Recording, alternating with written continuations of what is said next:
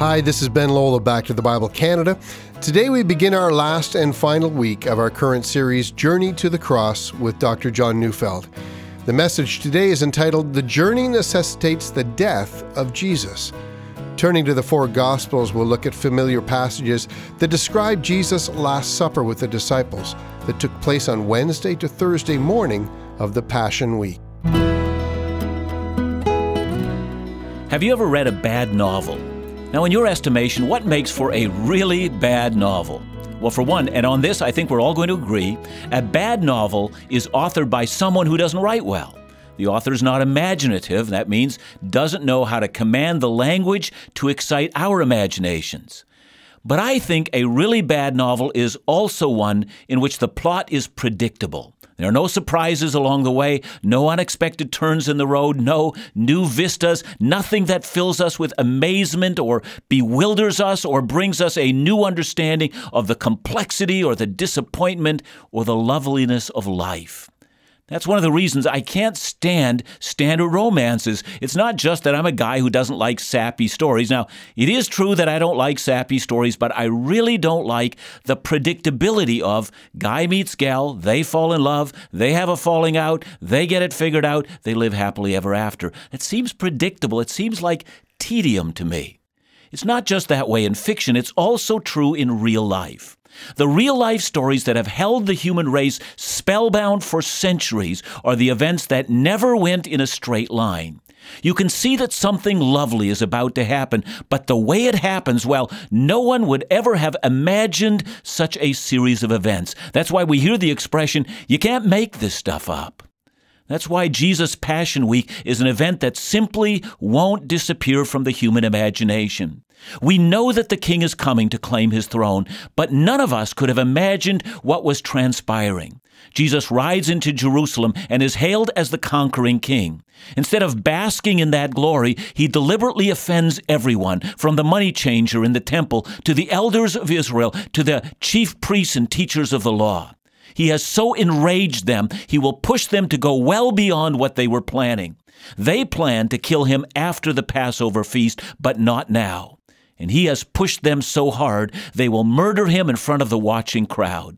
And as the tension rises, Jesus is left sitting outside on the Mount of Olives with his disciples, facing the beauty of the temple and describing to them how the series of events that is unfolding will tear the temple to the ground and will unleash a horror on the nation of Israel that will drive them from their promised land.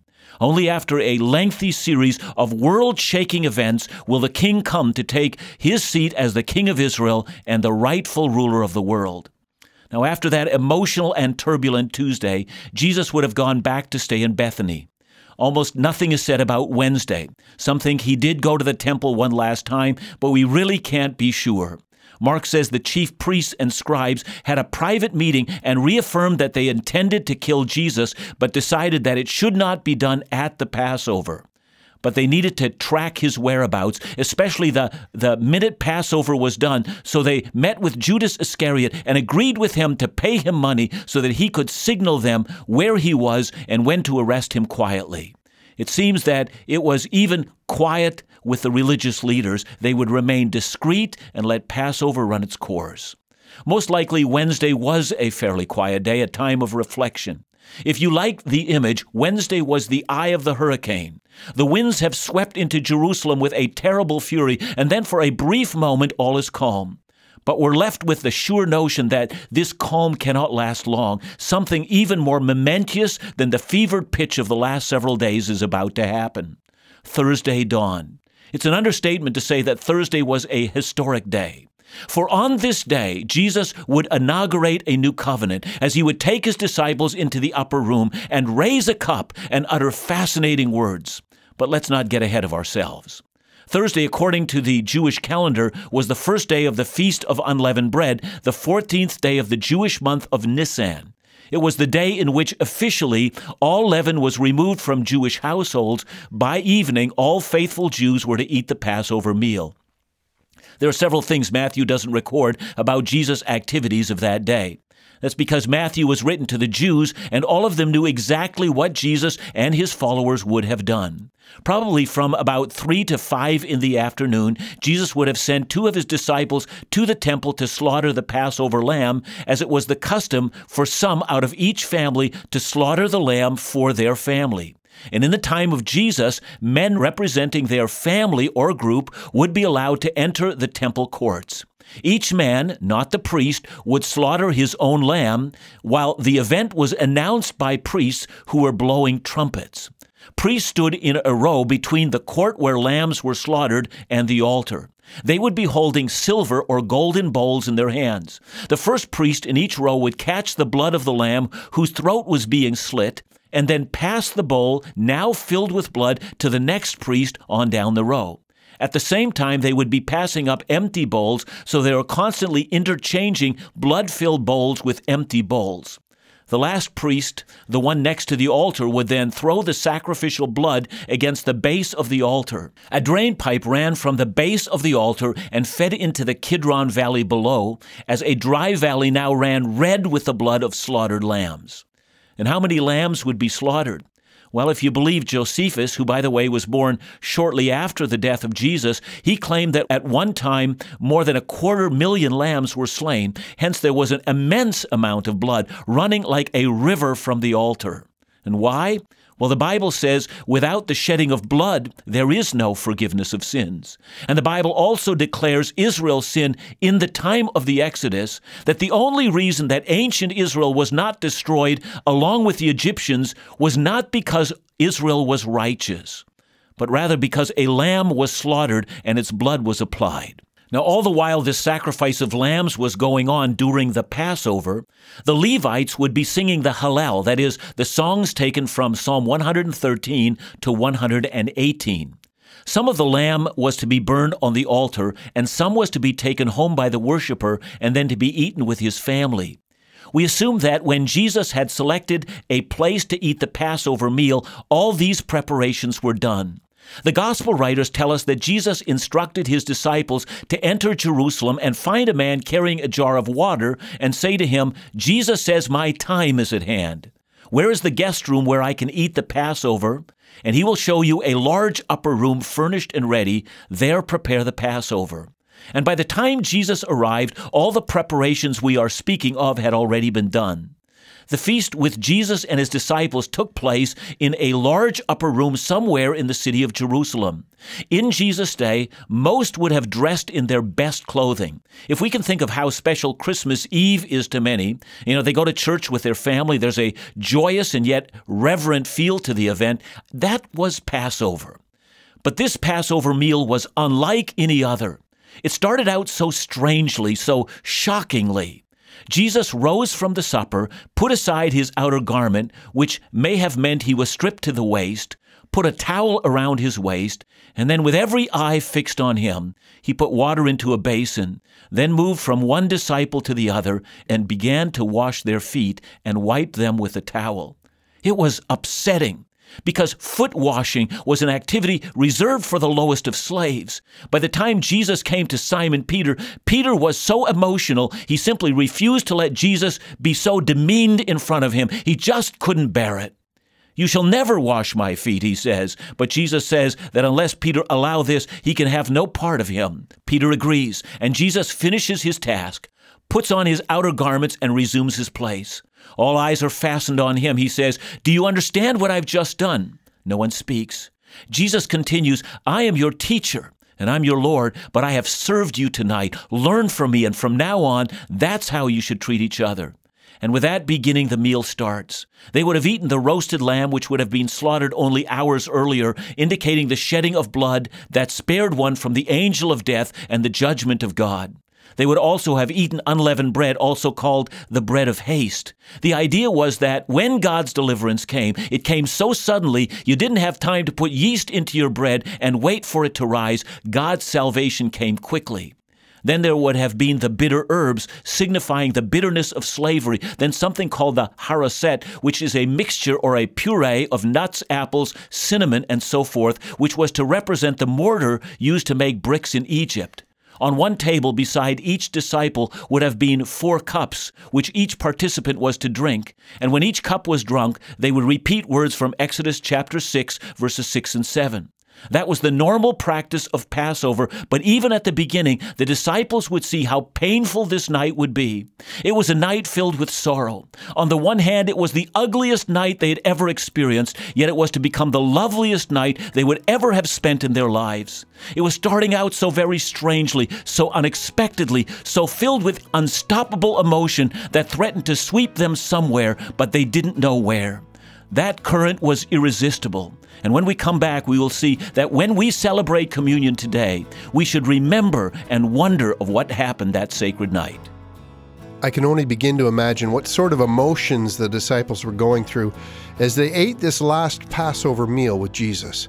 As we can see from this introduction, it's hard to completely grasp the significance of this event, not only for the disciples, but for the nation of Israel, unless we get a wider, more complete biblical context. After the break, Dr. Neufeld examines in more vivid detail what happened that night and what Christ revealed about himself and the future during the Last Supper.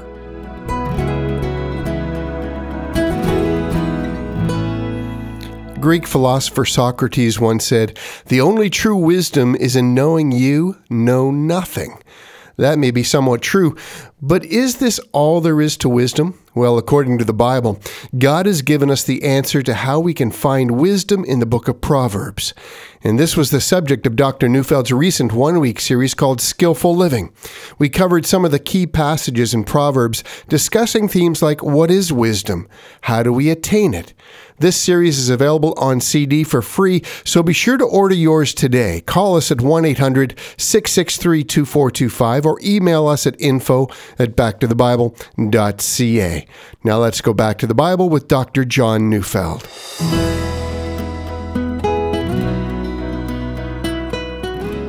During every Jewish Passover, there were in fact four cups that each participant was expected to drink. And so they would lift up the first cup and repeat the words from Exodus 6 6 I am the Lord, and I will bring you out from the burdens of the Egyptians. It was probably at the drinking of the first cup that Luke records Christ's words. And he said to them, I have earnestly desired to eat this Passover with you before I suffer. For I tell you, I will not eat it until it is fulfilled in the kingdom of God. And he took a cup, and when he had given thanks, he said, Take this and divide it among yourselves. For I tell you that from now on I will not drink of the fruit of the vine until the kingdom of God comes. See, after this cup was drunk, the tradition then demanded that each participant wash their hands, hands washed from the burden of slavery. Then they would sing a hymn. Now came the second cup. Again, it was accompanied from words from Exodus 6 6. I will deliver you from slavery.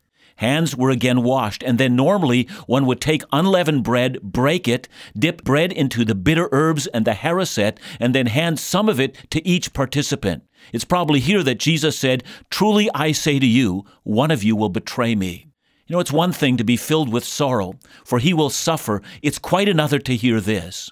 You talk to people who have been wounded by fellow believers, and they will say, I wish I had been persecuted by pagans. That's but a faint reflection of the emotion that now was injected into the room. It was stunning. It was unthinkable. Added to that, in the ancient Near East, when you accept someone's hospitality and eat at their table, doing harm is the most reprehensible thing you can do. This mirrors David's words in Psalm 41, verse 9 Even my close friend in whom I trusted, who ate my bread, has lifted up his heel against me. At this point, I wonder whether any of the disciples trusted themselves. The tension was so great, they didn't even protest. No one said, I would never do that. Being with Jesus had taught them many things, and they were already aware that He knew them better than they knew themselves. They had seen themselves at their worst in His presence. They were all left with wondering which one of them were capable of this. And so all they can now ask is, Is it I, Lord? What a painful night. And Jesus answered, He who has dipped his hand in the dish with me will betray me. Well, they had all dipped their hands in the dish. He wasn't answering their question, and they were still left with wondering why not. I think part of the reason is that this was a warning to Judas. He was subtly speaking to him. Jesus is saying, Think about it. I know where you've been, and I know what you've done. Do you now feel the 30 pieces of silver burning in your pocket?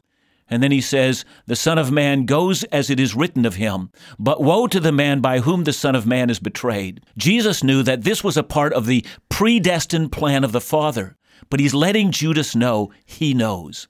And then an amazing moment occurs. Perhaps Judas wonders whether Christ really knows or is he just bluffing. And so, with a bold poker face, the man with blood money in his pocket looks squarely into the eye of Jesus, showing no emotion, and says, Is it I? And Jesus says it is. And Luke tells us that Satan had already entered into his heart, and by now Judas is a thoroughly demon possessed man. With that, he rushes out of the room, and John adds, It was night. Yes, it was. The man was embraced by the darkness.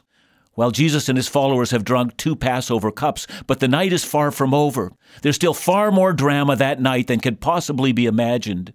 And after the second cup came the eating of the Passover lamb. This meal would always end with a piece of unleavened bread, which they would call the afikomen, or after dish. The meaning of this bread seems to be that it was a symbol of the only bread that poor slaves had, a piece of bread that could be hidden in your clothing. It was the only hope of survival for the poor slaves who worked hard and needed something to eat. Holding that piece of bread in his hand came the next shock. After blessing this bread, he said to his disciples, Take, eat. This is my body. I'm your only hope for survival, your only hope for deliverance from slavery. Take, eat. This is my body. Then, after this last bit of bread was eaten, came the third cup of Passover. This cup was called the cup of blessing. At least that's what the Apostle Paul called it in 1 Corinthians 10, verse 16. Do you remember the words that were spoken over the first two cups? The first cup, I will bring you out from the burdens of the Egyptians, and the second one, I will deliver you from slavery. And now the third cup, also words taken from Exodus 6 6. I will redeem you with an outstretched arm. And with these words, Jesus takes the third cup, promising redemption, the payment of a price to redeem from the house of slavery. Jesus says, Drink it, all of you, for this is my blood of the covenant, which is poured out for many for the forgiveness of sins. Yes, yes, a new covenant, a new binding agreement from God. A price will be paid to make the deliverance from Egypt seem like small potatoes. You will be delivered from sin and be presented whole and worthy before God. You know, there's so much more to be said on that night that Jesus spoke in the upper room. John records five chapters of his 21 chapter book of Jesus' words spoken in the upper room. I'm referring to John chapters 13 to 17. On that night, Jesus told them that he was going away, and where he is going, they cannot come. And they're all troubled. But Jesus, you'll remember, told them, Don't let your hearts be troubled. Trust in God. Trust also in me. They will know the way to him, for he is the way, the truth, and the life. Now is the time to trust in him. But Philip, one of the remaining eleven, says, Lord, we don't know the way to where you're going. How can we know the way? And Jesus has to respond to him and say, Have I been with you so long that you don't recognize me, Philip? Whoever has seen me has seen the Father. I am the way. And then Jesus tells them that while he's gone, he's going to send the Holy Spirit so they will never be alone. Among other things, he promises them that the presence of the Holy Spirit will be so strong that the Holy Spirit will equip them for bringing the gospel to the whole world. And more than that, the Holy Spirit will guarantee that they will accurately remember and accurately communicate all that He has begun to do and teach in the world. And that's why today we have the doctrine of the inspiration of the Holy Spirit in the writing of the scripture that these men gave us. But before they leave the room that night, Jesus bows his knee and begins to pray. That prayer has been called the high priestly prayer. Father, he prays, the time has come. Right now, glorify your Son, that the Son may glorify you. He is speaking of the glory that happens when he is crucified. And with that, he prays intensely for the eleven in the room. Protect them, he prays, from the evil one. He prays, give them unity, that they may be one, even as you and I, Father, are one. So he prays. But before he is done, he prays, I do not just pray for these only, but also for those who will believe in me through the teaching of these eleven. I hope all of us hear this. On that night, do you know that Jesus prayed for you? He prayed for those of us who believe. And what he did in that room was for us. And when he was done, they all sang a hymn. And they rose, and Jesus led them out the door, taking them to Gethsemane. There's never a night like that one. As we come to this again tomorrow, we will follow Jesus all the way to that agonizing place of prayer called Gethsemane. But before we do that, would you just join me in prayer? Heavenly Father, we are overwhelmed with what Jesus did with his disciples on that night. We thank you for the inauguration of a new covenant, a covenant in your blood. Thank you, O Jesus, that you told your disciples that you would give them a new relationship with God based upon not the blood of lambs, but on the basis of your blood shed once for all for our sins. Thank you for what has been given to us on this holy week. In Jesus' mighty name we pray. Amen.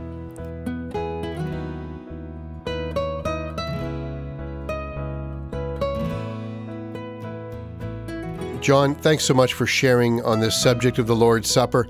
Uh, it's uh, brought uh, some great revelations to me about its whole purpose and meaning. Uh, but we can be intimidated by this subject. I guess the whole idea of holding on to guilt or feelings of not being worthy, so we hold back from participating in the Lord's Supper. How would you instruct people in this way? My years of being a pastor, I found many people hesitant about the Lord's table. I mean, they remember Paul's words in 1 Corinthians 11 that if any of us partake of the Lord's table in an unworthy manner, we will be guilty of sinning against the body and blood of the Lord. And they say, therefore, that because of that, they don't want to be guilty of that, so let's not do this. Well, first of all, let me say that to receive the communion elements is a great privilege and a great blessing. And when Paul warns us, he says, if anyone will not properly esteem the body of the Lord, what God wants of us is that we think about Christ's death and esteem it as it should be done. We should say of the Lord and his sacrifice and his death, that was enough for my sins. I am unworthy, but Christ has made me worthy. That's why the Lord's table ought to fill us with joy and we should literally be running towards it. Thanks, John. We appreciate that, and we appreciate what you've taught us today. And we look forward to joining you again tomorrow as we consider the journey Christ begins to take to Gethsemane. So join us tomorrow for more of Back to the Bible Canada.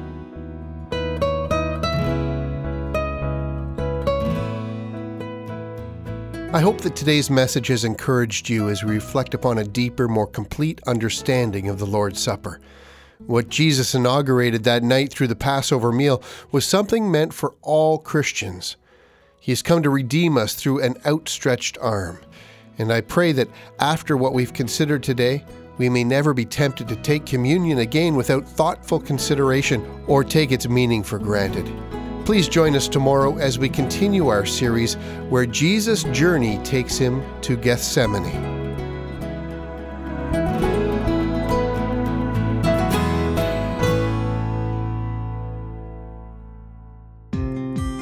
Has this daily Bible teaching program had an impact on your walk with God? Did you know that because of the dedication of our ministry partners that this program is available across the country?